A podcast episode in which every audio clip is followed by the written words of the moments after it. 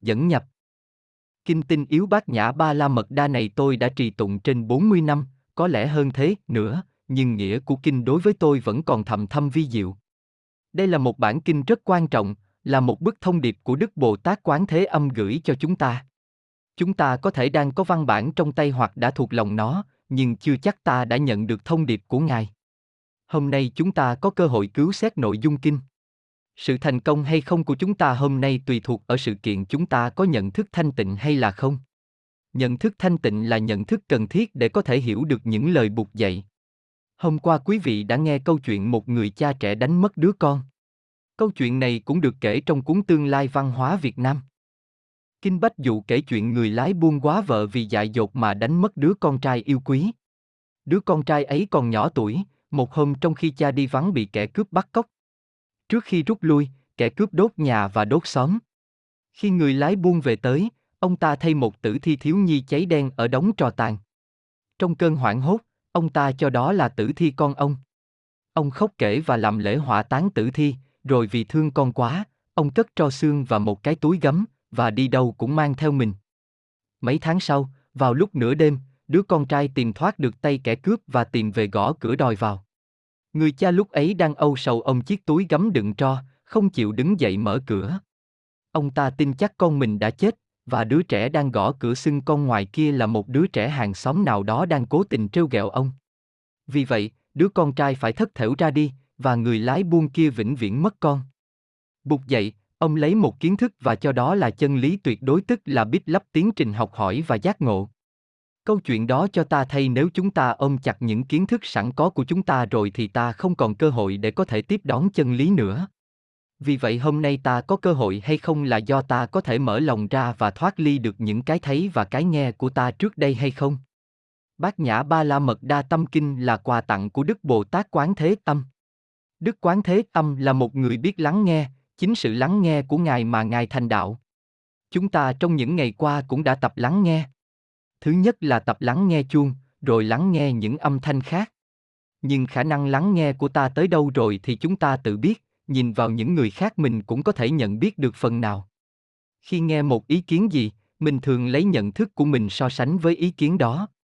Nếu ý kiến người ta đưa ra phù hợp với ý kiến mình sẵn có trong lòng thì mình cho là ý kiến đó có thể chấp nhận được, còn khi người ta nói câu gì không phù hợp với nhận thức mình sẵn có thì mình không chấp nhận. Cũng giống như khi chơi banh, ta liền banh vào tường, tường dội trái banh lại, tường không bao giờ chấp nhận trái banh. Nếu ta có những kiến thức chấp chặt, ta không thể tiếp nhận những ý kiến khác với ý kiến của ta nữa. Do đó mình phải biết thu hồi bức tường của mình lại để trái banh có thể vượt qua. Trong thiền học, những câu tuyên bố của các vị thiền sư lắm khi có vẻ động trời động đất, và chúng trái chống với nhận thức sẵn có của mình. Khi nghe một câu như vậy, nếu mình đưa kiến thức của mình so sánh, suy tư rồi bác bỏ thì mình sẽ mất cơ hội tiếp nhận. Cho nên mình phải cẩn thận lắm. Trong bản kinh này Đức Bồ Tát Quán tự tại là một thiền sư, và Ngài nói những câu nói rất động trời, nhưng chính vì Ngài có uy tín, nên khi nghe những câu đó chúng ta không dám cãi lại. Chúng ta bị uy hiếp bởi uy tín của Ngài. Nếu đó là do một người nào khác nói không mang danh Bồ Tát Quán tự tại, có lẽ chúng ta sẽ gân cổ cãi lại cho đến cùng. Hiểu danh từ Trước khi đi vào kinh tinh yếu bát nhã ta cần duyệt qua một số danh từ. Những danh từ này giống như một dây thông hành, nếu không nắm được ta sẽ không thể đi vào trong kinh, ta sẽ bị chặn lại xét hỏi. Danh từ đầu tiên là ngũ uẩn tức là năm yếu tố kế tờ hợp nên con người chúng ta, sắc, thọ, tưởng, hành, thức. Sắc là cơ thể của chúng ta và những giác quan trong cơ thể đó. Thọ là những cảm giác dễ chịu, khó chịu, không dễ chịu cũng không khó chịu. Tưởng là tri giác của chúng ta. Hành là tất cả những tâm tư của chúng ta gồm luôn cả thọ và tưởng. Thức là nhận thức của tâm ta. Trong những ngày qua, ta đã học sơ lược về sắc, thọ và tưởng. Hôm nay ta đi sâu hơn một tí nữa vào tưởng, nhờ văn bản của Đức Quán Thế Âm Bồ Tát. 18 giới là 18 lãnh vực của hiện hữu. Ngoài 18 lãnh vực của hiện hữu đó, không có gì nữa hết. Sáu lãnh vực đầu là sáu căn, tức là mắt, tai, mũi, lưỡi, thân, ý, làm căn cứ phát xuất từ sáu thức, nhãn thức, nhĩ thức, tỷ thức, thiệt thức, thân thức và ý thức. Đối tượng của sáu căn là sáu trần, sắc, thanh, hương, vị, xúc, pháp. Sáu căn là để đối với sáu trần, và khi sáu căn tiếp xúc với sáu trần thì phát sinh ra sáu thức như ta đã học. Tất cả vạn pháp đều nằm trong 18 giới đó. Tất cả thế gian, tất cả vũ trụ, vạn hữu đều nằm gọn trong vòng 18 giới đó. Giới thứ nhất là mắt và giới cuối cùng là ý thức. Hai danh từ đó được vòng lại trong ngoặc đơn để quý vị biết cái đầu tiên là mắt, cái cuối cùng là ý thức. Trong kinh tinh yếu quý vị sẽ đọc, không có 18 giới, từ nhãn đến ý thức. Còn thập nhị nhân duyên là 12 điều kiện liên hệ với nhau, nối tiếp nhau, tương sinh, tương diệt. Duyên đầu tiên là vô minh và duyên cuối cùng là lão tử. Ở giữa có 10 nhân duyên khác là hành, thức, danh sắc, lục nhập, xúc thọ, ái, thủ, hữu, sinh. Tứ đế là bốn sự thật, khổ, tập, diệt và đạo. Khổ là sự có mặt của những đau khổ trong cuộc đời. Tập là những nguyên nhân xa hay gần đưa đến đau khổ. Diệt là sự vắng mặt của khổ đau, sự an lạc do công trình diệt khổ đem lại. Đạo là con đường, là phương pháp để thực hiện sự an lạc đó. Trí là Prajan mà chúng ta đã học hôm qua, đó là bát nhã, là cái hiểu bí tờ. Đắc là sự chứng đắc, đạt được. Sở đắc là cái đối tượng hoặc kết quả mà chúng ta đạt được. Vào kinh. Bây giờ chúng ta hãy đi vào kinh tinh yếu bát nhã ba la mật đa. Kinh tinh yếu tức là tâm kinh, cái cốt lõi của kinh. Tâm có nghĩa là cốt tủy, tinh túy, cái lõi. Ví dụ hạt sen có cái tim sen ở trong. Tim sen đó gọi là liên tử tâm. Tại sao gọi đây là tâm kinh, cốt lõi của kinh, là kinh tinh yếu? Vì đây là một bản văn rất ngắn gọn, tóm tắt ý nghĩa toàn bộ đại bát nhã rất lớn, đọc năm này sang năm khác mới hế tờ, và chưa chắc là đọc như thế là ta nắm được đại ý, tâm kinh tức là đại ý cô động của toàn bộ bát nhã. Bát nhã là trí tuệ. Ba la mật đa là đáo bỉ ngạn, là có khả năng đưa chúng ta đi sang bờ bên kia, bờ của sự giải thoát, không còn bị buộc ràng, không còn bị sai sử. Bát nhã ba la mật là trí tuệ có khả năng đưa chúng ta đến bờ giải thoát, vượt khỏi sự sợ hãi. Đức Quán Thế Âm nổi tiếng là một người hay trao tặng cho chúng sanh món quà quý giá, đó là món quà vô úy. Vô úy là sự không sợ hãi. Theo đạo Phật có ba loại quà ta có thể trao tặng người khác. Loại quà thứ nhất là quà vật chất, tiền bạc và của cải, gọi là tài thí. Loại quà thứ hai mà mình có thể trao tặng là giáo pháp của đạo Phật để người tu hành có thể thoát khổ, đó gọi là pháp thí. Nhưng món quà lớn nhất mà ta có thể trao tặng làm cho người kia đừng sợ hãi nữa, đó là vô úy thí. Bát Nhã Tâm Kinh là một món quà. Chúng ta có khả năng tiếp nhận món quà đó hay không? Đó là vấn đề, người tặng thì đã tặng với tất cả tấm lòng, còn người nhận đã sẵn sàng để tiếp nhận chưa? Quý vị có thể tưởng tượng một em bé cầm cục kẹo trong tay, cầm hoài mà không biết ăn.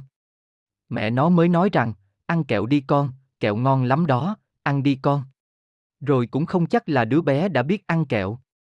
Tâm Kinh Bát Nhã là một kinh văn quan trọng mà chúng ta đã từng đọc tụng, có khi hàng 10 năm, 20 năm, 30 năm. Nhưng chúng ta thực sự tiếp nhận và hành trì được kinh ấy chưa? Đó là một câu hỏi lớn. Bồ Tát quán tự tại. Bồ Tát là một người tỉnh thức, Bồ Tát từ chữ Bodhisattva mà ra, có nghĩa là con người tỉnh thức và đang giúp người khác tỉnh thức. Quán tự tại là tên Đức Quán Thế Âm, Avalita. Quán tự tại là dịch theo kiểu mới, người xưa dịch là quán thế âm. Khi quán chiếu thâm sâu bát nhã ba la mật. Khi Ngài thực tập một cách thâm sâu về Prajan Paramita, tức là thứ trí tuệ có thể đưa chúng ta đến bờ bên kia. Tức diệu pháp trí độ. Trí là sự hiểu lớn, độ là có khả năng đưa ta qua bờ bên kia. Bỗng soi thấy năm quẩn đều không có tự tánh. Khi thực tập diệu pháp trí độ, Ngài phát hiện ra một điều là năm quẩn, sắc, thọ, tưởng, hành, đều không có tự tánh riêng biệt của chúng, cái này nương vào cái khác mà có, không thể nào mỗi cái tự mà có được. Điều đó rất quan trọng. Không có hiện tượng nào tự mình có thể phát sinh và tồn tại, mà phải nhờ những hiện tượng khác mới có thể hiện hữu. Trong kinh A Hàm, Bụt dạy, vì cái này có nên cái kia có đó, vì cái này không nên cái kia không, vì cái này sinh nên cái kia sinh, vì cái này diệt nên cái kia diệt, thử hữu tắc bỉ hữu, thử vô tắc bỉ vô, thử sinh tắc bỉ sinh, thử diệt tắc bỉ diệt. Những lời của Bụt tuy đơn sơ nhưng thâm thúy vô cùng. Đây là đạo lý nhà Phật về sự sinh trưởng và tồn tại của thế giới hiện tượng. Nếu đem nhận thức đó so sánh với nhận thức về sáng tạo thế giới của các tôn giáo, ta thấy đạo Bụt hoàn toàn khác biệt với các tôn giáo khác. Thực chứng điều ấy xong, Ngài vượt qua tất cả mọi đau khổ, ách nạn. Thực chứng tức là thấy một cách trực tiếp, chứ không phải thấy bằng học giỏi và suy luận. Thí dụ như khi chúng tôi mời quý vị ăn sầu riêng, một thứ trái cây mà trước kia quý vị chưa bao giờ thưởng thức. Tôi nói rằng, đây là trái sầu riêng xin quý vị nếm. Quý vị trực tiếp nếm sầu riêng, biết được thế nào là mùi sầu riêng. Còn nếu quý vị chưa bao giờ nếm sầu riêng như thế này, như thế kia, khác vị mít ở chỗ nào, giống vị cam như thế nào, thì dù tôi có nói suốt ngày, quý vị không thực chứng được mùi sầu riêng. Trong đạo buộc đó được gọi là lý luận, tức là luận suông. Thực chứng, vì thế, là phải thực sự sống và nhận thấy rõ mình không thể là một cá thể riêng biệt tách rời với những cái ta nghĩ không phải là ta, như không khí, mặt trời, như rừng, như những người xung quanh ta và ngay cả những người mà ta xem là thù nghịch. Thực chứng cũng không có nghĩa là đứng bên ngoài và nói sung rằng những cái đó có liên hệ với ta. Thực chứng phải là tương nhập hẳn vào da thịt của người kia, là đồng nhất với hiện tượng đó, thực chứng để tương nhập vào người nó để hiểu những cảm thọ, những tri giác và những vận hành của tâm thức người ấy mà sống có hòa điệu không tạo thêm đau khổ cho mình, cho người ấy và cho vũ trụ vạn vật. Sau khi tự quán chiếu năm quẩn, Ngài đạt được cái thấy trực tiếp về năm quẩn. Tất cả những đau khổ tai nạn, Ngài đột nhiên vượt qua thoát hết và Ngài hoàn toàn giải thoát, sang tới bờ bên kia. Sở dĩ Ngài đạt tới bờ bên kia của sự giải thoát, của sự không sợ hãi, là chỉ nhờ Ngài thấy được một điều, một điều thôi, thấy được trong năm uẩn không có uẩn nào có tự tánh riêng biệt, năm uẩn nương vào nhau mà có. Khi chứng nghiệm được chân lý cao siêu và màu nhiệm đó, Ngài gọi thầy xá lợi Phất tới. Xá lợi Phất là một trong những vị đại đệ tử của Bụt, tên tiếng Phạn là Sarututra, Ngài nói. Nghe đây xá lợi tử, sắc chẳng khác gì không, không chẳng khác gì sắc, sắc chính thực là không, không chính thực là sắc, còn lại bốn uẩn kia cũng đều như vậy cả. Ban đầu Ngài nói về uẩn thứ nhất, tức là sắc, là thân thể của chúng ta. Sắc là tất cả những hiện tượng sinh lý, vật lý. Trong kinh văn, chữ gây khó khăn cho nhiều người nhất là không. Chữ không ở đây, tiếng Phạn là suyata, dịch tiếng Việt là trong rỗng. Dịch ra chữ không cũng được, nhưng chữ không lại là một sự hiểu lầm, không có thể được hiểu là không có. Thí dụ chúng ta nói trái banh nó trống rỗng ở trong, nó rỗng ruột, đó là suyata. Nhưng mà có trái banh chứ? Có điều trái banh đó rỗng ruột mà thôi. Thành ra sau này nếu các học giả tương lai của Phật giáo Việt Nam đổi được chữ không thành chữ rỗng sẽ giúp được thế hệ tương lai nhiều lắm. Chữ rỗng hay hơn chữ không. Tiếng Anh dịch là empty. Empty là rỗng. Thí dụ chén trà empty thì vẫn có chén trà. Chữ empty, rỗng, không gây ra ấn tượng là chén trà không có mặt. Danh từ không trong tiếng Hán Việt cũng có nghĩa là rỗng. Như không tâm chẳng hạn. Không tâm tức là rỗng ruột, ví dụ rau muốn gọi là không tâm thảo, thứ rau không có ruột. Khi chuyển sang dùng tiếng Việt, chúng ta có thể hiểu lầm không này là không có.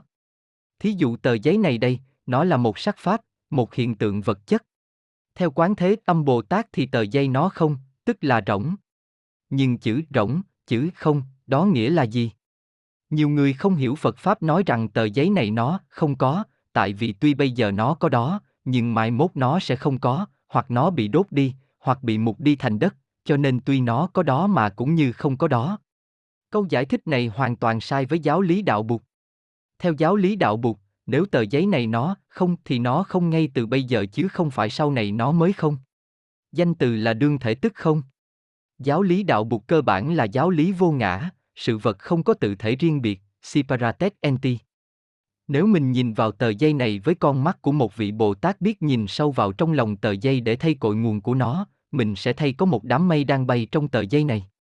Mình cũng không cần là thi sĩ mới thay được đám mây, vì mình biết nếu không có đám mây thì không có mưa, cây rừng sẽ không thể mọc lên được, do đó chúng ta không có bột dây. Nhìn vào tờ dây này ta còn thay mặt trời, vì nếu không có mặt trời chiếu lên thì không có loài thực vật nào mọc được, cho nên nhìn vào tờ dây này, ta sẽ thay ánh mặt trời chói lọi trong đó. Rồi ta còn thay rừng cây xanh mướt, thay những chiếc lá rụng, mục đi để cây rừng tươi tốt, ta thay những chất khoáng trong lòng đất mà rễ cây hít lên để nuôi cây. Rồi ta thay người tiều phu đã đốn cây đem về để làm bột dây, thay ba má của ông tiều phu, bởi vì nếu không có ba má ông tiều phu thì làm gì có ông tiều phu. Ta thay luôn gạo lúa mà người tiều phu ăn hàng ngày để có thể đủ sức đi đốn cây. Tóm lại, khi nhìn tờ dây này bằng con mắt quán chiếu nhân duyên, ta thấy rằng không có hiện tượng nào trên vũ trụ mà không có mặt trên đó hết tờ. Và tờ dây này, nói cho đúng, nó đầy cả vũ trụ vạn hữu trong đó. Khi dùng danh từ dây, ta nên phân biệt hai thứ, một là tờ dây và hai là thế giới không phải là dây, những yếu tố không phải dây. Ta có thể nói rằng, dây được kết hợp bằng những yếu tố không phải dây. Dây là do những yếu tố không dây tạo ra, dây không thể tự có được. Dây không có tự tánh hoặc có thể tự riêng biệt. Nó có là nhờ những cái không phải nó bắt tay nhau tập hợp làm ra. Tờ dây này tuy rỗng, không có tự tánh riêng, nhưng nó lại đầy cả vũ trụ vạn hữu trong đó.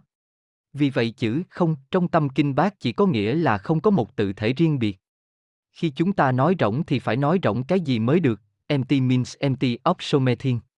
Thí dụ mình nói trái banh trống rỗng, nhưng mình biết nó rỗng gì. Nó trống rỗng chất nhựa trong lòng nó, song trái banh nó đầy không khí. Vậy rỗng phải là rỗng cái gì? Tờ dây này tuy trông rỗng cái tự ngã riêng biệt, nhưng nó lại đầy cả pháp giới vạn hữu trong nó. Một vị thiền sư Việt Nam đời Lý có hai câu thơ. Càng khôn rút lại đâu sợi tóc. Nhật Nguyệt nằm trong hạt cải mỏng. Một sợi tóc tuy nhỏ mà có thể để cả trời và đất lên trên đầu nó. Một hạt cải tuy nhỏ nhưng mặt trăng và mặt trời có thể nằm gọn ở trong đó. Đây có nghĩa là bất cứ hiện tượng nào dù là một hạt cải, một sợi tóc chăng nữa, cũng có chứa đựng toàn thể vũ trụ, vì một cái là do tất cả những cái khác làm thành. Mỗi người trong chúng ta đều do cả vũ trụ hợp tác nhau làm thành. Không một hiện tượng nào trong vũ trụ vạn hữu mà không có mặt trong ta. Trong ta có dòng sông, nếu không có dòng sông thì làm sao ta có nước uống, có mặt trời, nếu không có mặt trời thì làm sao có sự sinh trưởng của cây trái để mình ăn, có rừng cây, tạo ra dưỡng khí cho mình thở, v, v, trong ta có đủ hết, vũ trụ vạn hữu đã nắm tay nhau để đưa chúng ta ra đời. Danh từ đạo Phật là nhân duyên sinh, tức là những điều kiện phối hợp với nhau, cộng tác với nhau để làm cho mọi vật có mặt. Quẩn nào trong năm quẩn, sắc, thọ, tưởng, hành, thức cũng không hế tờ, vì quẩn nào cũng không thể tự mình tồn tại độc lập. Quẩn nào cũng phải nhờ các quẩn khác phụ giúp mới có thể có được. Đồng xu có hai mặt, mặt trái và mặt phải. Sở dĩ có mặt phải là nhờ có mặt trái. Nếu một trong hai mặt mà không có thì mặt kia cũng không có luôn. Trái và phải nương nhau mà có. Con xúc sắc có sáu mặt, nhưng kỳ thực sáu mặt mà là một. Mặt này có là nhờ mặt kia, và sáu mặt nương nhau mà có. Năm quẩn cũng vậy, chúng nương nhau mà có, chứ không thể có một cái tách rời. Ngày xưa, hồi sáu tuổi đi học, trong bài giảng khoa học đầu tiên tôi nghe cô giáo dạy, thân thể người ta chia ra làm ba phần, đầu, mình và chân tay. Hồi đó tuy nhỏ, nhưng tôi thấy rất là kỳ. Thân thể của mình mà chia ra làm ba phần như vậy, đầu riêng, mình riêng, tay chân riêng, thì làm sao mà chia được? Năm quẩn cũng không thể chia ra như thế. Chia là để tạm hiểu thôi, chứ năm cái đó không thể nào tồn tại độc lập với nhau. Trong con người chúng ta, có đủ tâm, can, tỳ, phế, thận, tuy chia ra làm năm cái nhưng kỳ thực nếu không có tâm thì can có thể tồn tại được không? Nếu không có tỳ thì phế, có được hay không? Tuy rằng năm mà kỳ thực là một. Những cơ quan trong cơ thể ta không thể tồn tại độc lập, cái này nương cái kia mà có. Vì thể buộc dạy rằng, thử hữu tắc bí hữu. Cái này có mặt cho nên cái kia có mặt, cái kia có mặt cho nên cái này mới có mặt. Tất cả mọi hiện tượng trong vũ trụ đã phối hợp lại để làm thành một hiện tượng. Nguyên nhân vũ trụ không phải một mà, rất nhiều, nhiều trùng trùng vô tận. Quan niệm một vị thần linh sáng tạo ra vũ trụ không phù hợp với nguyên tắc nhân duyên sanh của đạo Bụt. Khi ta nói thần linh sáng tạo ra vũ trụ, ta nghĩ rằng vị thần linh này không cần ai và không cần gì sáng tạo ra hết, điều này trái với định luật nhân duyên sinh. Khi nghe đạo Bụt phân tích con người chúng ta làm năm yếu tố sắc, thọ, tưởng, hành, thức, chúng ta phải biết rằng đó là phân tích tạm để chỉ cho chúng ta phương thức tu học, chứ không phải nói rằng những yếu tố sắc, thọ, tưởng, hành, thức có thể tồn tại độc lập ngoài nhau. Không sự vật nào trong vũ trụ có tự tánh riêng biệt hết. Đó là giáo lý căn bản của đạo Bụt. Danh từ mà chúng ta lâu nay thường dùng trong dịp này là vô ngã. Vô ngã tức là không có sự tồn tại độc lập. Không có cái gì, không có ai tồn tại độc lập được. Vô ngã còn có nghĩa là vô thường. Vô thường là biến chuyển. Nếu không có biến chuyển thì làm sao có được? Thí dụ tờ giấy này. Nếu không vô thường và vô ngã, làm sao tờ giấy có mặt? Nếu không vô thường thì cây làm sao mọc lên? Muốn mọc lên cây phải vô thường. Nếu không vô thường thì con cháu chúng ta làm sao lớn lên, làm sao chúng đi học mà lại giỏi được? Chúng ta cần vô thường lắm. Nếu không có vô thường thì làm sao gieo bắp mà hạt bắp mọc thành cây bắp để rồi cho trái mình ăn. Cho nên ta đừng than khóc khi nghe hai tiếng vô thường. Bụt đâu có nói rằng, vạn vật vô thường, các con hãy khóc đi. Bụt chỉ nói rằng, vạn pháp vô thường, các con phải biết điều đó để tránh những khổ đau là do chỗ mình nhận cái vô thường làm cái thường. Nếu mình biết vô thường là vô thường thì mình đâu còn đau khổ nữa. Vô thường là một yếu tố rất tốt đẹp, rất căn bản, rất quan trọng, rất cần thiết cho sự sinh hóa của vạn vật. Và như vậy, chúng ta phải chấp tay cảm ơn vô thường. Lâu nay chúng ta nói đến hai chữ vô thường với một tâm niệm bi quan, chán đời, than vãn, vì chúng ta chưa hiểu. Chính nhờ vô thường mà vạn vật sinh trưởng tồn tại, và chúng ta có thể ngồi đây. Nếu không có chữ vô thường, chúng ta chưa ra đời được đâu. Và chữ không cũng vậy, nó hay lắm. Nếu tờ giấy này nó không không, nghĩa là nó có tự thể riêng biệt của nó, thì làm sao có nó được? Chính nhờ nó không có tự thể riêng biệt nên mặt trời, rừng cây, đám mây mới tạo ra được nó. Do đó, không là căn bản của tất cả mọi hiện hữu. Một triết gia Phật giáo nổi tiếng ở thế kỷ thứ hai, một vị tổ sư của đạo Phật, Ngài Long Thọ, đã tuyên bố một câu rất hay trong cuốn Đại trí độ luận, nhờ có không mà mọi pháp đều có mặt hết, dĩ hữu không nghĩa cố, nhất thiết pháp đắc thành. Quý vị phải xóa bỏ cái ấn tượng mà hai chữ vô thường để lại trong tâm chúng ta, xóa bỏ những cảm tưởng buồn bã, bi quan, chán đời. Và chúng ta biết rằng vô thường và không rất là cơ bản trong sự hiện hữu của vạn sự, vạn vật trong vũ trụ. Nghe đây xá lợi tử, sắc chẳng khác gì không? Nếu quý vị hiểu được không là gì rồi, thì khi nghe nói sắc chẳng khác gì không, mình sẽ cảm thấy vui sướng quá, vì biết rằng nhờ không mà có sắc. Và làm như nói sắc chẳng khác gì không chưa đủ nên Ngài lặp lại, không chẳng khác gì sắc. Còn lại bốn uẩn kia, cũng đều như vậy cả. Có hai em bé ở bên Canada, nghe bà nội đọc tâm kinh, ngàn đó không hiểu nên tìm tới hỏi ba, thưa ba, bà nội đọc, sắc chẳng khác gì không, không chẳng khác gì sắc, tụi con chẳng hiểu gì hết. Ba chúng mới ráng sức cắt nghĩa, này con, ví dụ bàn tay mình có năm ngón, đây là ba, đây là má, đây là bà nội, đây là hai con. Đứa con lớn tên là Mây Bay, đứa con nhỏ tên là Quyên Quyên. Giả dụ như ba bệnh thì tất cả mọi người trong gia đình đều buồn khổ hết phải không? Nếu con bị sốt thì tất cả đều buồn. Vì vậy nên tuy năm mà là một. Cái gì xảy ra cho một người là xảy ra cho tất cả mọi người. Sắc chẳng khác gì không, không chẳng khác gì sắc, sắc chính thực là không, không chính thực là sắc có nghĩa là tất cả chúng ta đều có trách nhiệm đối với nhau. Bé Quyên Quyên nói rằng, à, như vậy là đúng rồi. Mỗi khi chị hai đánh con tức là chị hai đánh chị hai phải không ba? Ba nó nói, đúng như vậy, khi chị hai đánh con tức là chị hai tự đánh chị hai và chị hai đánh tất cả những người trong gia đình. Vậy cho nên, nghe đây con, mây bay tức là quyên quyên, quyên quyên tức là mây bay, quyên quyên chẳng khác gì mây bay, mây bay chẳng khác gì quyên quyên, còn lại bà nội, ba, má tất cả đều như vậy. Ông ta nói giống hệt như trong tâm kinh. Quyên quyên bảo, như vậy con phải học thuộc câu thần chú này, mỗi khi chị hai sắp sửa đánh con thì con nói, nghe đây chị hai, quyên quyên chẳng khác gì mây bay, mây bay chẳng khác gì quyên quyên, quyên quyên chẳng khác gì bà, bà chẳng khác gì quyên quyên. Xá lợi tử nghe đây, thể mọi pháp đều không. Thể là cái bản chất. Vạn pháp tức là mọi hiện tượng. Mặt trời là một pháp, dòng sông, hạt bụi, hòn sỏi, sự suy trí, sự thương, sự ghét, con mắt lỗ tai cũng đều là pháp. Thể mọi pháp đều không, bản chất của mọi hiện tượng đều không, nghĩa là không có tự tánh riêng biệt.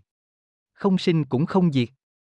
Các pháp chưa bao giờ sinh ra hết, cũng không bao giờ diệt. Câu nói này của Đức Quán tự tại đi ngược với nhận thức thông thường của chúng ta. Chúng ta thường nghĩ cái gì cũng có sanh, cái gì cũng có diệt, và sinh diệt là cái mà chúng ta thấy hàng ngày. Vậy tại sao Đức Quán Thế Âm lại nói không sinh cũng không diệt? Thực sự sinh có nghĩa là từ không mà trở thành có. Nếu mình có rồi thì mình đâu cần phải sinh nữa. Nếu không có sinh tức là không có diệt. Cô Như Ý đang ngồi trước mặt tôi đây sinh ngày 2 tháng 10 năm 1972. Ta thử hỏi, vậy trước ngày này, cô đã có chưa? Nghĩ cho chính, ta thấy cô đã có rồi trong bụng mẹ từ khoảng 25 tháng chạp năm 1971. Như vậy nếu là đã có rồi thì cô đâu cần phải sinh ra nữa. Cô không có mặt ở ngoài nhưng cô đã có mặt ở trong bụng mẹ cô rồi. Vậy thì ngày 2, 10, 1972 chắc không đúng là ngày cô sinh. Có lẽ ta phải chữa giấy khai sinh lại. Có thể ta phải thụt lùi 9 tháng. Nhưng nếu ta quán chiếu tỏ tường, ta sẽ thấy như ý có mặt trước cả ngày mẹ cô có mang cô. Cô có mặt ở trong ba cô, mẹ cô, và ngay ở các thế hệ ông bà trước đó. Cô có mặt từ ngàn đời trước.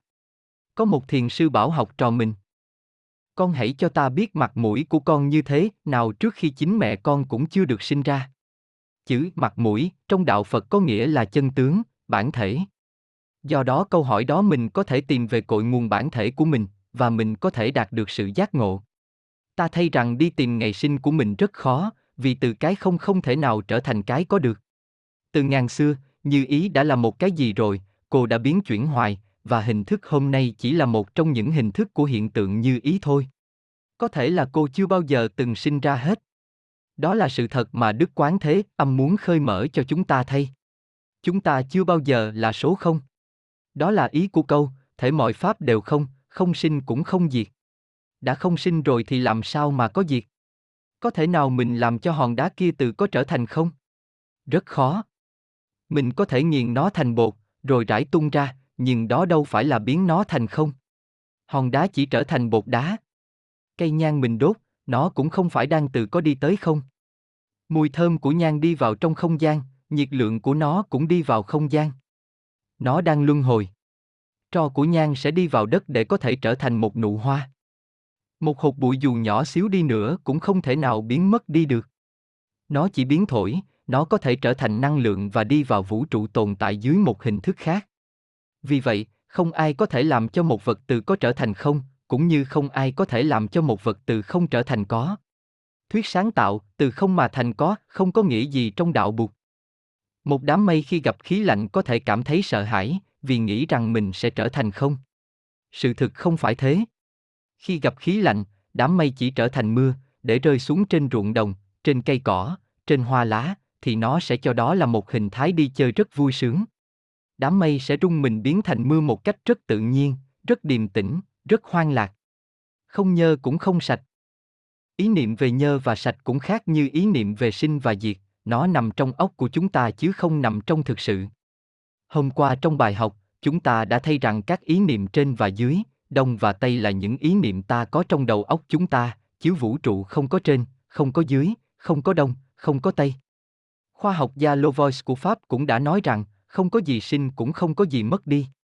Tuy là lời của một nhà khoa học, nhưng câu nói giống hệt như câu không sinh cũng không diệt của tâm kinh bát nhã. Không nhơ cũng không sạch cũng vậy, chúng ta nói rằng bông hồng là thơm, là tinh khiết. Còn thùng rác thì trái lại rất hôi. Cố nhiên bông hồng là tinh khiết và thùng rác là hôi. Nhưng chúng ta cũng biết rằng chính bông hồng đó trong vòng một tuần lễ nữa sẽ trở thành một phần của thùng rác. Và thùng rác đó, nếu chúng ta biết cách làm vườn biết cách làm phân xanh, thì trong năm ba tháng sẽ trở thành những bông cúc, bông lan, bông hồng rất thơm. Vậy khi nhìn bông hồng, và nhìn cho kỹ, ta đã thay thùng rác. Và khi nhìn thùng rác cho kỹ, ta thay bông hồng. Sự vật chuyển biến như vậy. Ý niệm dơ sạch là ý niệm của chúng ta. Dơ sạch còn có nghĩa là dơ sạch với ai? Một cô gái giang hồ có thể có mặt cảm khổ đau là thân thể và tâm hồn ô uế. Cô nghĩ là cô không xứng đáng lạy buộc. Khi tiếp xúc với người khác, cô cũng có cảm tưởng như vậy. Tuy bên ngoài cô làm ra vẻ tự nhiên nhưng bên trong cô lại có mặt cảm nhơ nhuốc. Song trong tinh thần tâm kinh bát nhã thì không có gì nhờ, không có gì sạch, và cô, nếu tu tập theo bát nhã, cô sẽ thấy rằng cô có thể vượt được ra ngoài dơ và sạch. Vì sao vậy? Sở dĩ cô trở nên một cô gái giang hồ, hay một cô gái bán ba, là tại xã hội đã được câu tạo như thế, và hoàn cảnh đưa đẩy cô phải làm nghề đó. Đất nước chúng ta, trong thời người Mỹ có mặt, đã tạo ra không biết bao nhiêu cô gái như vậy. Nói như vậy không có nghĩa là trong thời đại những người cai trị không có những cô gái giang hồ. Sở dĩ có những hiện tượng đó là vì hệ thống xã hội, cơ cấu xã hội và hệ thống kinh tế của chúng ta đã sản sinh ra chúng. Đức Bụt dạy rằng vì cái này như thế, này cho nên cái kia như thế kia, vì cái này có cho nên cái kia có, vì cái này sanh cho nên cái kia sanh, vì cái này diệt cho nên cái kia diệt. Sở dĩ cô ấy như vậy vì những người khác như thế kia. Đâu phải cô một mình chịu trách nhiệm. Tất cả chúng ta đều chịu chung trách nhiệm. Những nhà chính trị, giáo dục, kinh tế đều chịu trách nhiệm về cô hết. Sở dĩ mà ra thân thể như vậy cũng vì tất cả chúng ta. Trong chúng ta, có người có trách nhiệm nhiều có người có trách nhiệm ít, nhưng hễ còn một cô gái ăn sương, còn một anh tướng cướp thì tất cả chúng ta đều có trách nhiệm. Tại vì chúng ta sống ích kỷ ít hay ích kỷ nhiều, chúng ta không góp phần tạo môi trường và cơ cấu xã hội để giúp cho những cô bé, những chú bé nhỏ nghèo, thiếu tình thương, thiếu sự chăm sóc của cha mẹ, của học đường trở nên người xứng đáng.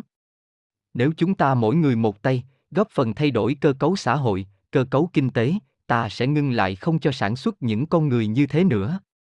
Nếu chúng ta tạo dựng ra được những môi trường sinh hoạt lành mạnh thì cô gái đáng thương kia có thể trở về sống đời lương thiện và lành mạnh hơn.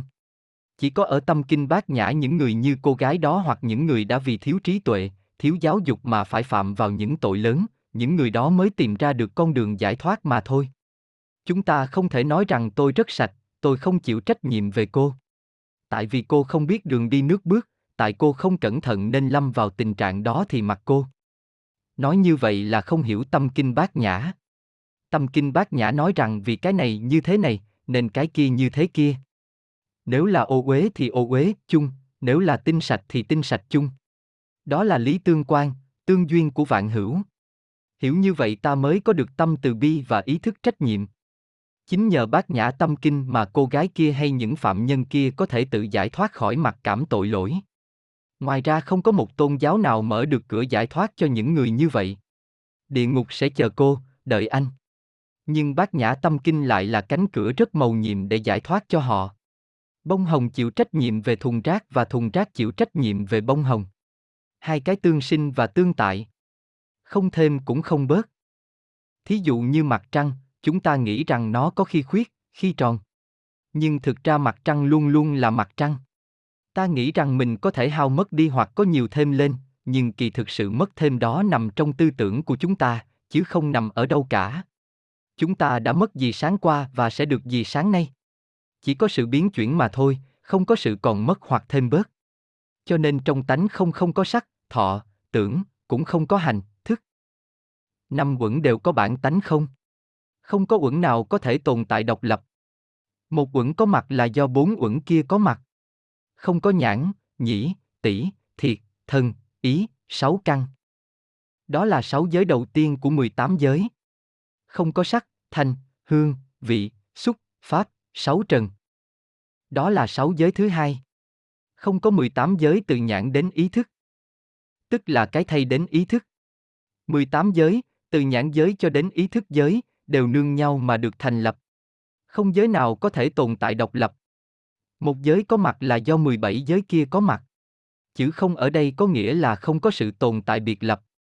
Không hề có vô minh, không có hết vô minh, cho đến không lão tử, cũng không hết lão tử. Bốn câu này nói về 12 nhân duyên. Nhân duyên thứ nhất là vô minh, nhân duyên thứ hai là lão tử. Vô minh không thể nào tự mình có được, mà phải do 11 nhân duyên kia đưa nó ra đời. Và trong tất cả những nhân duyên khác cũng không có cái nào tự nó có được, cái nào cũng phải do những nhân duyên khác đưa đến. Vì vậy trong 12 nhân duyên, nhân duyên nào cũng có tánh không. Không khổ, tập, diệt, đạo. Bốn sự thật, tứ đế, cũng có tự tánh không. Mỗi sự thật cũng dựa trên ba sự thật khác để thành lập, và vì thế, bốn sự thật đều không, nghĩa là không có sự có mặt riêng biệt. Không trí cũng không đắc và có sở đắc. Trí tuệ cũng như sự u mê phải nương nhau mà có. Chỗ này chúng ta phải để ý lắm mới có thể hiểu được. Những cặp chống đối được nêu ra như là sinh diệt, nhơ sạch, trong ngoài, trên dưới, phải trái, đông tây. Những cặp chống đối đều thuộc về nhận thức của chúng ta thôi, chứ không thể áp dụng trong sự thật. Như nói về đông tây, có nhà triết học bảo rằng, đông là đông, tây là tây, đông tây không bao giờ gặp nhau. Nhưng theo diệu lý bát nhã thì đông và tây đều là không hết, nhờ đông mà có tây, nhờ tây mà có đông. Chẳng hạn điểm mà tôi chỉ bằng ngón tay đây là đông hay là tây. Nếu đứng bên này thì nó là đông còn đứng bên kia thì nó là tây. Do đó đông tây là một, sao có thể nói đông tây không gặp nhau? Chúng đâu cần phải gặp nhau vì đông tức là tây rồi. Theo nhãn quan bát nhã, chúng ta nhìn phải trái và chánh tà cũng bằng cách ấy. Khi ta có khái niệm về bụt, ta cũng có khái niệm về cái đối lập với bụt, tức là ma. Chúng ta thấy bụt và ma là hai kẻ thù. Trên sự thật, bụt làm ra ma và ma làm ra bụt. Chân lý của thực tại vượt thoát ý niệm bụt và ma. Trong kinh có câu niết bàn sinh tử thì không hoa. Cả hai đều là hoa đốm giữa hư không, là những ý niệm mà chúng ta có ở trong đầu. Khi quý vị tập một vở kịch cho các em trong gia đình Phật tử, nếu muốn đưa bụt ra, thì phải đưa ma ra để làm nổi bật bụt. Bụt cũng cần ma để hiện hữu. Khi muốn đưa ra một vị anh hùng, ta cũng cần phải đưa ra một tên gian manh để vị anh hùng đó nổi bật. Sở dĩ anh hùng, đó là anh hùng đối với tên trộm cắp, sở dĩ là trộm cắp đó là tên trộm cắp đối với anh hùng. Sở dĩ là ngày, vì cái đó đối với đêm, sở dĩ là đêm vì cái đó đối với ngày. Kinh điển có khi diễn tả đề bà Đạt Đa đã tạo rất nhiều khó khăn cho Bụt trong khi Ngài còn tại thế. Có kinh điển lại nói đề bà Đạt Đa là phương tiện để nêu rõ những đức tánh quảng đại, quang minh của Bụt. Bóng tối rất cần để người ta biết bóng tối là cái gì. Bụt có vai trò của Bụt. Ma có vai trò của ma. Hai bên cần nhau. Tôi có viết một câu chuyện để nói về chân lý khó nhận đó. Có một hôm đang đứng gác cho Bụt ngồi thiền trong động đá, Đức A Nan thấy ma vương lững thững đi tới. A Nan đâu có thích gặp ma, thầy chỉ muốn gặp Bụt thôi. Ông núp sau cội cây, hy vọng ma đi lạc đường cho khỏe, chớ nếu nó quay nhiễu Bụt thì vô ích quá. Nhưng không biết tại sao ma vương ba tuần không quá, nó nhắm đúng động của Bụt mà đi tới. A Nan không thể tránh được nữa. Thầy ló mặt ra, nói, anh còn tới đây làm chi? Anh không mắc cỡ sao? Anh không nhớ ngày anh bị Đức Thế, Tôn đánh bại xiển niễn dưới cội bồ đề sao? Mặt mũi nào mà tới đây nữa, anh đi đi cho rồi. Bụt không tiếp anh đâu, anh là kẻ thù của Bụt. Thầy A Nan nói một thôi dài như vậy, vì hồi ấy thầy còn yếu. Thiên ma ba tuần cười ha hả, thiệt vậy hả? Bụt có nói rằng ngài có kẻ thù hả? A Nan lúc đó mới chột dạ, hình như thầy mình chưa bao giờ dạy mình như vậy. Kết quả, thầy nói, thôi anh đứng đây. Để tôi vô thông báo với ngài. Bụng A Nan rất buồn, vì nếu vô thông báo mà Bụt đồng ý tiếp ma vương thì rầu lắm, nên vừa đi vô thầy vừa hy vọng Bụt sẽ bảo rằng, ra nói với nó là ta không ở nhà, hoặc ta đang bận hội nghị. Nào dè, khi nghe báo, Bụt nói, vậy hả? Thiên ma ba tuần ngoài đó hả? Hay quá! Vui quá! Và Bụt đứng dậy, đi ra ngoài, tự thân đón tiếp ma vương. Thầy A Nan buồn lắm, đi lò dò sau Bụt, thay Bụt chấp tay chào ma vương, sen bút xin tặng người, một vị Bụt tương lai, rồi cầm tay ma vương hỏi sao, lâu nay anh mạnh giỏi không? Công việc như thế, nào, làm ăn ra sao? A Nan thiệt là buồn, thầy không ngờ Đức Thế, Tôn lại ưu ái đối với ma vương như vậy. buộc kéo ma vương vào động, phân ngôi chủ khách, mời ngồi đàng hoàng, rồi quay lại bảo thầy A Nan đi pha trà. Thầy A Nan rầu lắm. Pha trà cho Đức Bổn Sư một ngày ba bốn chục lượt thầy cũng vui, nhưng pha trà cho ma vương uống thì không vui tí nào. Song thầy mình đã dạy thì mình không thể không vâng lời. Trong khi đợi nước treo, A Nan lắng nghe để biết Bụt nói gì với ma vương. Bụt lặp lại, sao? Hồi nãy tôi hỏi nhưng chưa nghe anh trả lời. Anh làm ăn khá không? Anh mạnh khỏe không? Ma vương mới đáp, rầu lắm anh ơi, tôi chán làm ma vương quá rồi. Bây giờ tôi muốn làm một cái khác. Buộc hỏi tại sao chán? Ma vương nói, anh được mặc áo cà sa tôi chỉ được mặc áo dây. Đi với anh ai cũng vui vẻ cười nói hết, còn đi với tôi toàn là bọn ma quỷ mặc áo dây, nếu nói thì nói ra toàn những câu lắc léo trục trặc khó hiểu. Khi thở, họ thở ra toàn những khói nghi ngờ. Rồi bây giờ bọn lâu la của tôi lại bắt đầu nói những chuyện nào là trí tuệ, giải thoát, nào là công bằng xã hội, nào là thiền, tịnh, đạo pháp, dân tộc, đủ thứ hết tờ. Nên tôi chán ngay, muốn đem tất cả đệ tử của tôi giao hết cho anh. Bây giờ, tôi không muốn làm ma vương nữa, tôi muốn anh cho tôi làm một cái khác. Thầy A Nan run quá. Nếu Bụt chấp nhận vai trò ma vương, để ma vương chấp nhận vai trò Bụt, thì đời mình coi như là tiêu ma. Bụt nhìn ma vương rồi trang trọng nói, bộ anh nghĩ mình làm Bụt sướng lắm sao? Anh có biết mỗi ngày họ dán lên lưng tôi biết bao nhiêu nhãn hiệu không? Anh có biết là người ta đã đặt vào miệng tôi những câu nói không thể nào tưởng tượng được và bảo đó là do Đức Thế Tôn thuyết hay không? Anh có biết là người ta làm một cái nhà thật lớn, đặt tượng của tôi lên để thu nhận nào chuối, nào xôi, nào ổi, nào xoài không? Có khi họ còn làm một cái kiệu để tượng tôi lên đó, đoạn khiến tôi đi ngất ngang ngất ngưỡng như người say rượu từ phố này sang phố khác. Nhân danh tôi, họ làm những chuyện rầu lắm, nào hội trưởng, phó hội trưởng, ra ứng cử bên này, ra ứng cử bên kia, không chịu tu học gì hết. Tôi nghĩ là anh nên làm bổn phận của anh cho đàng hoàng. Đó là tốt nhất. Mỗi người có một phận sự đặc biệt và phải làm với tất cả lương tâm của mình. Nói xong, buộc đọc lại bài kệ tóm tắt nghĩa lý Ngài đã nói. Lúc đó nước bắt đầu sôi. Câu chuyện đó, tôi viết để làm bài tựa cho một cuốn sách của một vị linh mục dòng tên, xuất bản bên Mỹ, tự là The Book of Salam. Linh mục Daniel Berrigan là một người từng tranh đấu rất nhiều cho công bằng xã hội, cho hòa bình. Tôi nghĩ rằng hay hơn hết là mình nên để độc giả bên đó biết được một chút giáo lý bất nhị của đạo Bụt, để họ biết rằng khi nào mình còn chia hai phe chánh tà, thì thế giới vẫn còn loạn lạc, đau khổ. Ở các nhà thờ Tây phương, người ta thường gây cảm tưởng rằng chúng ta là dân của Thượng Đế, rằng tất cả chúng ta đều làm đúng hết. Còn kẻ thù của chúng ta ở bên Nga, bên Tàu, bên những nước không thân thiện với chúng ta, họ đều là tà ma hết. Chia ra như vậy để chúng ta rất sung sướng được đứng về phe chánh và những người kia không đứng về phe chúng ta, tức đang đứng về phe tà ma. Quan niệm này có thể gây chiến tranh, gây sự kỳ thị trên thế giới lâu nay. Trong những phim làm cho con nít Tây Phương, vài bên phía chánh có nét mặt rất Tây Phương, và nhiều khi nét mặt của những người bên phe tà lại có vẻ Á Đông.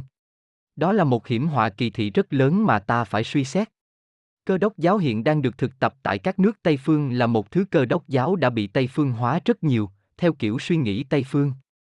Nếu chúng ta không khéo thì Phật giáo cũng sẽ được nhận thức qua lối suy tư của người Tây Phương, rồi Phật giáo cũng sẽ biến hình, méo mó. Chúng ta phải thực tập tâm kinh bát nhã thật kỹ lưỡng để vượt thoát khuynh hướng lưỡng nguyên của tư tưởng Tây Phương. Nguyên tắc của chúng ta là nguyên tắc bất nhị, không phải là hai. Hôm trước chúng ta đã học phương pháp đối trị với thân và tâm. Thân và tâm của chúng ta là một, chứ không phải là hai. Những cảm thọ như giận, hờn, buồn, chán vờ vờ. Không phải là tà ma mà chính là chúng ta. Chúng ta phải đối trị những cảm thọ đó với tất cả sự ưu ái và với thái độ bất bạo động, ta mới có thể đạt tới sự an lạc. Không trí cũng không đắc vì không có sở đắc. Tại sao vậy? Sở đắc là kết quả chúng ta được từ bên ngoài. Đạo Bụt nói rằng trong một hạt bụi đã có đầy đủ tất cả trí tuệ của vũ trụ vạn hữu. Trong con người đã có đầy đủ Phật tâm, do đó cái trí tuệ mà ta muốn đạt tới, ta không phải tìm cầu ở bên ngoài, vì trong chúng ta nó đã có sẵn.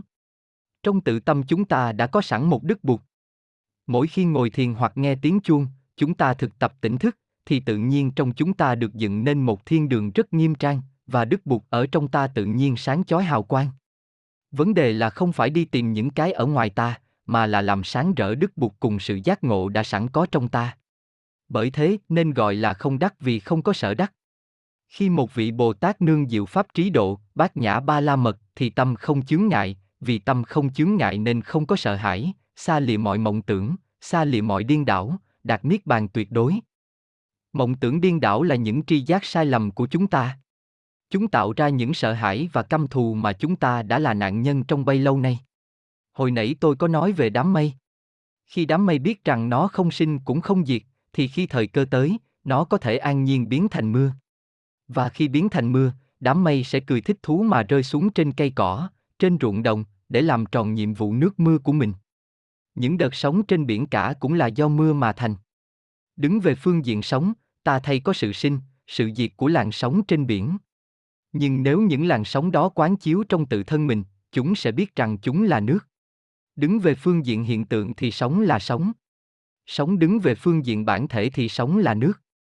Nếu sóng thay được mình là nước, sóng sẽ không sợ hãi sinh tử nữa, vì tuy sóng có bắt đầu và có chấm dứt nhưng nước không có bắt đầu cũng không có chấm dứt. Nếu một làn sóng khi đổ xuống, nếu làn sóng biết mình là nước nó sẽ mỉm cười vì nó biết mình sẽ trở nên một làn sóng khác. Đã là nước, thì nào còn có lên có xuống, có to có nhỏ. Bởi vậy đợt sóng chỉ đạt được giải thoát khi đợt sóng biết mình là nước. Một chiếc lá cây cũng vậy. Nhưng nếu biết quán chiếu theo kinh tinh yếu bát nhã ba la mật đa, tờ lá sẽ thay rằng trong suốt mùa thu và mùa hạ, nó đã làm việc hết sức mình để nuôi dưỡng cây. Chúng ta thường nghĩ lá là con cháu của cây, ít khi ta nghĩ rằng lá cũng là mẹ của cây. Sự thực lá cũng là mẹ của cây, vì chất nhựa do các rễ cây hút từ dưới đất lên, chưa thể dùng để nuôi cây được, đó chỉ là nước lạ thêm các chất khoáng mà thôi. Cây nhựa thô lên, phân phát cho các tờ lá. Mỗi tờ lá có nhiệm vụ biến nhựa thành nhựa luyện, nhựa này có thể nuôi cây được. Những chiếc lá nho nhỏ là những nhà máy dùng ánh sáng mặt trời và các chất khí trong không khí biến nhựa thô thành nhựa luyện. Màu xanh của lá cũng do mặt trời và những chất khí làm ra. Khi luyện xong nhựa, lá trả chất nhựa này vào thân cây để nuôi dưỡng cây, do đó ta có thể nói rằng lá còn là mẹ của cây nữa chứ không phải là con của cây mà thôi. Tờ lá có thể quán chiếu rằng sự sống của nó chủ yếu là ở trong cây, chứ không phải là chỉ ở trong lá. Lá chỉ là một phần của cây, và là đồng nhất nó với cây. Tờ lá vàng nhìn lại bản thân và biết rằng trong giai đoạn này nó chỉ là một phần của lá mà thôi. Những chất bổ nó tạo ra bây giờ đang nằm trong cây. Nếu lá nhận thức ra rằng nó là cây, đồng nhất nó với cây, cũng như đợt sóng đồng nhất với nước, thì chiếc lá đó sẽ không còn sợ hãi, sẽ thấy được sự bất sinh bất diệt của nó khi nó rơi xuống đất. Nó sẽ rơi xuống, một cách rất thanh thản, vừa rơi vừa múa và biết rằng nó tiếp tục làm công việc nuôi dưỡng thân cây. Nó sẽ biến thành đất muôn để lại bón cho cây và sẽ trở lại cây. Như vậy, nó thay được sự bất sinh bất diệt của chính nó. Ta cũng vậy. Chúng ta sợ hãi vì chúng ta thấy sự sinh diệt qua nhận thức sai lạc của chúng ta, vì vọng tưởng của chúng ta về sinh diệt, nên ta mới sợ. Nếu ta quán chiếu được tự thể của mình, biết rằng mình là bản thể của sự sống, chỉ chuyển biến chứ không có sinh diệt, tất ta vượt thoát khỏi sự sợ hãi về sinh diệt. Và chúng ta sẽ bằng lòng với bất cứ hình thức nào mà mình sẽ tiếp nhận sau này. Tôi thấy ở Việt Nam có rất nhiều ông cụ và bà cụ chuẩn bị cho cái chế tờ của họ một cách vui vẻ. Cụ bảo con cháu đi mua cho cụ một chiếc áo quan bằng gỗ thật tốt. Rồi cụ sung sướng đi theo con cháu tới lựa gỗ, ủy thác cho thợ mộc làm những đường viền trên quan tài. Ngày rước áo quan về nhà, cụ vui vẻ ghê lắm, bảo đặt nó ngay trong phòng mình, ngày ngày ra vào vuốt về thích thú. Và cụ không ngại gì chui vô nằm thử xem có vừa hay không. Nhưng phần lớn chúng ta thì không làm được như vậy, chúng ta sợ lắm. Khi một người đàn ông trở thành ông nội hay ông ngoại rồi, ông ta thấy rằng những chất liệu của mình đã truyền cho các thế hệ cháu con. Khi thấy những đứa trẻ chạy chơi trong nắng sớm ngoài bãi cỏ, ông thấy ông là những đứa trẻ đó. Rồi ông mỉm cười sung sướng, thấy rằng mình đã lên đường đi luân hồi trong con và trong cháu. Cũng như cây chuối, ban đầu chỉ có hai lá, với cái lá thứ ba còn cuộn tròn lại. Những chiếc lá đầu làm việc hết tờ sức, chúng dồn tất cả năng lượng để nuôi những lá khác lớn lên, và chúng luân hồi vào những lá mới. Rồi những lá mới lại làm việc để cho những lá mới khác vươn lên nữa. Khi các lá chuối đầu tiên bắt đầu vàng héo chúng rất sung sướng. Tất cả những gì đã làm được để gửi về tương lai thì chúng ta đã làm rồi, và chính chúng cũng đang đi về tương lai. Còn đây chẳng qua chỉ là cái dư, cái bã của đời sống mà thôi, nên chúng rủ xuống với một niềm tin. Chúng ta cũng vậy. Khi hạt bắp đâm chồi thành cây bắp, thì tất cả công phu của nó là lấy những chất bổ trong tự thân mình để nuôi cho cây đi lên. Hạt bắp đó sẽ đi đến sự tàn hoại.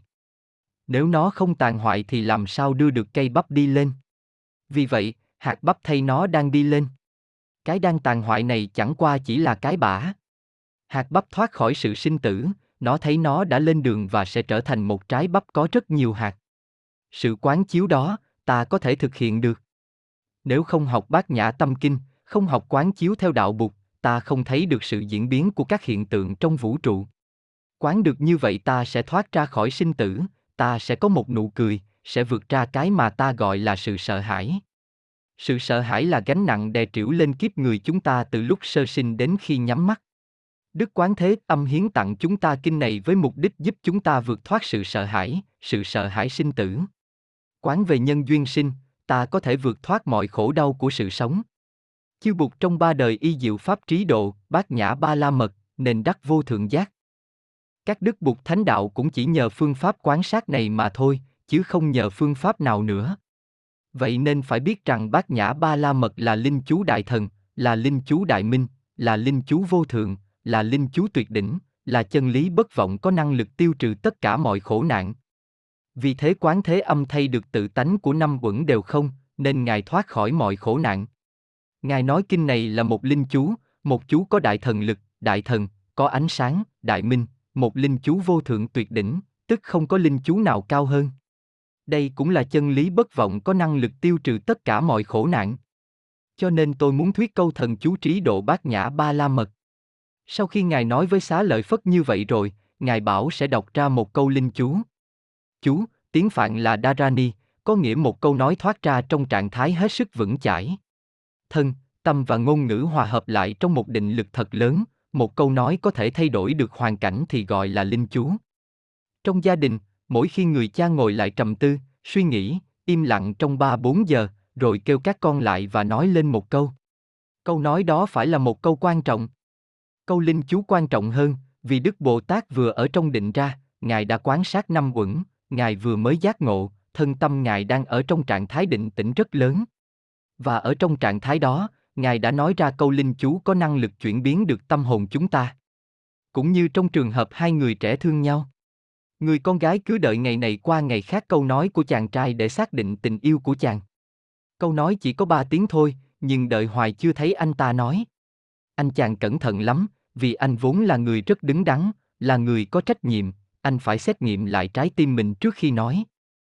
Nói ra ba tiếng đó là đóng đinh vào cột, nên anh đâu có thể dễ nói được, đâu phải bất cứ ở chỗ nào, bất cứ trong lúc nào anh cũng nói được. Anh phải xét nghiệm và để cho tình yêu chín mùi mới nói. Dưới một cây hoa bằng lăng, vào một buổi sáng chủ nhật đẹp trời, lúc hai người đang ngồi im lặng, tự nhiên anh mở miệng nói ba tiếng màu nhiệm kia. Không phải chỉ nói với miệng mà anh ta nói với tất cả tâm hồn, với tất cả con người anh. Thân, khẩu, ý hợp nhất lại. Khi nghe ba chữ đó, cô nàng rung lên. Đó là một câu nói rất gần với một câu linh chú. Khi một vị Bồ Tát an trú ở trong định nói ra một câu như vậy, thì câu nói có năng lực làm chúng ta chuyển đổi tâm trạng. Nhưng chúng ta có nghe được như cô gái đó không? Chúng ta có chuẩn bị để nghe câu chú đó không? Câu chú đó là Get, Get, Paraget. Parasemta, Bodhisattva. Nghe câu chú đó, có thể chúng ta nghe như những con trâu đang ăn cỏ mà nghe đàn vĩ cầm. Câu ấy sẽ không gây ảnh hưởng nào trên ta hết vì ta chưa chuẩn bị. Ta phải tập thiền, tập thở, tập cười, tập định lực, ngồi yên lặng, thiết lập sự thông cảm với Đức Quán Âm. Có sự thông cảm sâu xa rồi, thì câu chú được đọc lên, tâm hồn sẽ chuyển đổi. Get, có nghĩa là qua rồi. Paraget, qua bên kia rồi. Parasemta, tất cả vượt qua bên kia rồi. Bodhi, tỉnh thức. Sava, tiếng reo gọi vui mừng có năng lực thúc đẩy, tương đương với tiếng chào mừng hoặc hò ta của mình vậy. Bây giờ, để cảm ơn Ngài, chúng ta nên cùng tụng bài bát nhã tâm kinh để chấm dứt. Chúng ta nên tụng với tất cả tâm hồn chúng ta, đừng tụng như là hát một bản nhạc, tụng tới đâu ta phải thấy, phải hiểu tới đó mới được. Kinh tinh yếu bát nhã ba la mật đa. Bồ Tát quán tự tại khi quán chiếu thâm sâu bát nhã ba la mật tức diệu pháp trí độ bỗng soi thay năm uẩn đều không có tự tánh. Thực chứng điều ấy xong Ngài vượt thoát tất cả mọi khổ đau ách nạn. Nghe đây, xá lợi tử, sắc chẳng khác gì không không chẳng khác gì sắc sắc chính thực là không không chính thực là sắc còn lại bốn uẩn kia cũng đều như vậy cả. Xá lợi tử, nghe đây, thể mọi pháp đều không không sanh cũng không diệt không nhơ cũng không sạch không thêm cũng không bớt. Cho nên trong tánh không không có sắc, thọ, tưởng cũng không có hành thức không có nhãn, nhĩ, tỷ thiệt, thân, ý, sáu căn không có sắc, thanh, hương vị, xúc, pháp, sáu trần không có 18 giới từ nhãn đến ý thức không hề có vô minh. Không có hết vô minh cho đến không lão tử cũng không hết lão tử không khổ, tập, diệt, đạo không trí cũng không đắc. Vì không có sở đắc nên khi vị Bồ Tát nương diệu pháp trí độ bát nhã ba la mật thì tâm không chướng ngại vì tâm không chướng ngại nên không có sợ hãi xa lìa mọi mộng tưởng xa lìa mọi điên đảo đạt niết bàn tuyệt đối. Chư buộc trong ba đời y diệu pháp trí độ bát nhã ba la mật nên đắc vô thượng giác. Vậy nên phải biết rằng bát nhã ba la mật là linh chú đại thần là linh chú đại minh là linh chú vô thượng là linh chú tuyệt đỉnh là chân lý bất vọng có năng lực tiêu trừ tất cả mọi khổ nạn cho nên tôi muốn thuyết câu thần chú trí độ bát nhã ba la mật. Nói xong Đức Bồ Tát liền đọc thần chú rằng, Ghét. Get. Paraget parasenta Bodhi. Sava. Ba lần. Kinh tinh yếu bát nhã do thầy nhất hạnh giảng tại chùa Pháp Hoa, Adelaide, Úc, ngày 23 tháng 11 năm 1986. Lưu Hoàng Nguyện thu thanh và chép ra. Lưu Thị Hồng sắp chữ.